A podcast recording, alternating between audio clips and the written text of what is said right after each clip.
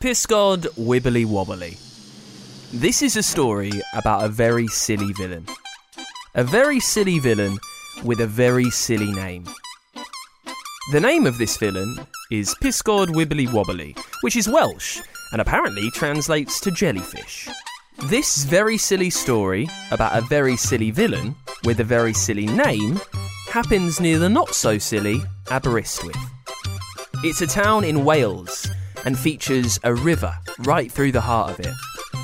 I've never been to Aberystwyth, but I'm told it's very nice. What's not so nice is that Aberystwyth is home to this very silly villain with a very silly name, and this very silly villain with a very silly name is on a mission. You see, the problem with being a person is that people die. We come up with big plans that seem never ending, but only get given a small amount of time to enact them. The average human lifespan is just 4,000 weeks, and if that sounds like a long time to you, all of human civilization has only been around for about 230,000 weeks.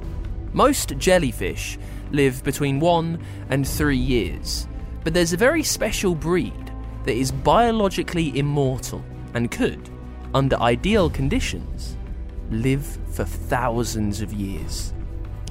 And so our story starts in a deep underground bunker, 10 miles beneath the city of Aberystwyth, and with our villain, Pysgod Wibbly Wobbly, though his real name is. Bradley. The bunker was damp, dark, and smelled of mould. Its doors, metal and heavy and covered in bolts, would creak loudly on their hinges. The entire bunker was organised in a long straight line, and right at the end, a dull blue glow illuminated Bradley, sat at his desk. I'm so nearly there! Ha ha ha ha! He cackled. The light was coming from a very large jellyfish tank filled with thousands of specimens. If I can just extract the DNA of these creatures and work out how to regenerate my cells, I can live forever! This had been Bradley's obsession for decades. He was nearly 60, greying and old, pale and cold. Hunched over his desk, he was staring at his latest calculations.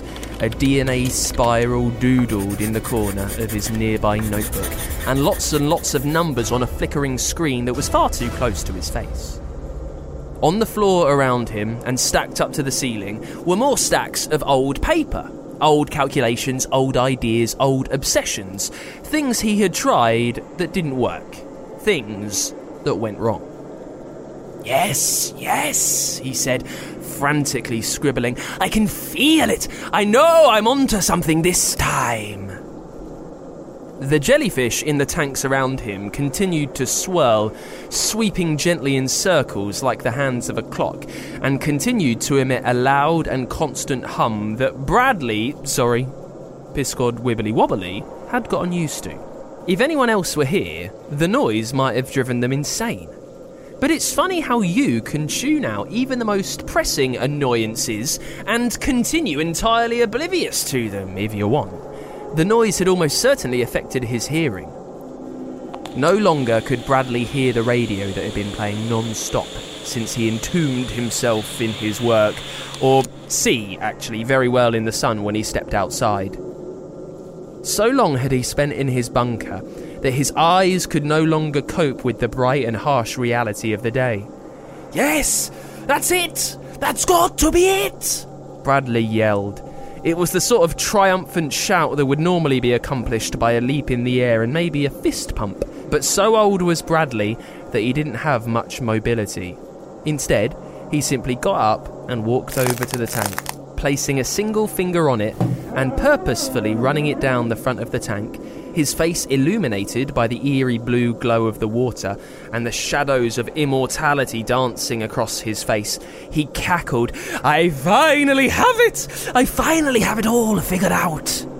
Looking again down the bunker's tunnel and at the large tank at the end, Bradley's desk was to the right. To the left, a strange contraption of his own making.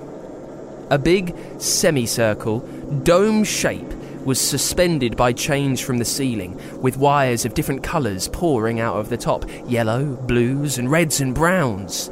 The welding was poor, and the bolts looked the same as on the bunker door the entire contraption sort of looked like an upside down jellyfish. A mess of wires instead of tentacles. It was Bradley, sorry, it was Pysgod Wibbly Wobbly's goal to immortalise himself. Because when you're immortal, you can do anything, right? He had plans for complete world domination, for statues erected in his honour, to finally write himself into the history books forever and ever and ever. Beneath this crown of wires and contorted metal, Pysgod Wibbly Wobbly sat. The stool was wooden and decaying from the damp, the floor lightly wet with water that had been seeping out of the tanks for decades. Never fixing them, all he ever did was to top the water up there was a comically large lever in the ground and a series of buttons and pulleys all around him. It's time, he said. It's finally time. I've been working on this for all my life, and now, finally, I can live forever. He pulled a lever, and a large hissing noise began. The metal helmet fell onto his head in a way that looked like it hurt, but he didn't react. He slipped his hands into gloves that were placed either side of the stool and looked one more time at the tanks of jellyfish, the ones that had mastered biological immortality. He cackled as he reached out for the lever, gave it a sharp tug, sending electricity through his body and through the tank. The lights on the computer lit up and the screen started flashing. Yes! He yelled. I can feel it! It's happening! The lights on the tank then went out with a loud bang. The computer in charge of making the process work also went black. No! No! He whimpered. I was so close this time! I was so close! This was attempt number 332, and like the 331 attempts before it, it didn't work. He was no closer, and the constant experimentation had worn him out. The loud hum of the tank had stopped, and finally, he could think. With a tremendous sigh, sat in the dark and damp bunker that he had spent most of his life in, he finally uttered the words that had been on his mind for so long. Ah, I give up. The gentle drip of the tank echoed throughout the bunker. Drip, drip, drip, drip like a clock ticking. But unlike the tank, he couldn't fill his life back up with time. Tick, tock, tick, tock. Time he had spent in seclusion, away from the people he loved. Turned off the world above him and spending week after week chasing after a goal that would never come. But this story doesn't end in a sad way. No. This story has a very happy ending indeed. Once Bradley, who no longer wanted to go by the very silly name Pysgod Wibbly Wobbly and simply by the name Brad, had finally decided to stop chasing after such a never ending and unachievable goal, he got his life in order. He destroyed his work, he cleared the bunker, he got a haircut, finally, and moved the jellyfish to the local aquarium.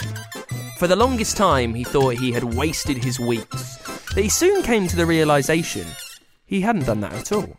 You see, in trying to work out the secret to immortality, Bradley had actually really figured out how to give a really good life to others, to the animals he cared for, which were now pride of place at his local aquarium. Rumour has it that Bradley still works there, taking care of those same jellyfish today. And although he'd never admit it, he also secretly still loves being called Pysgod Wibbly Wobbly.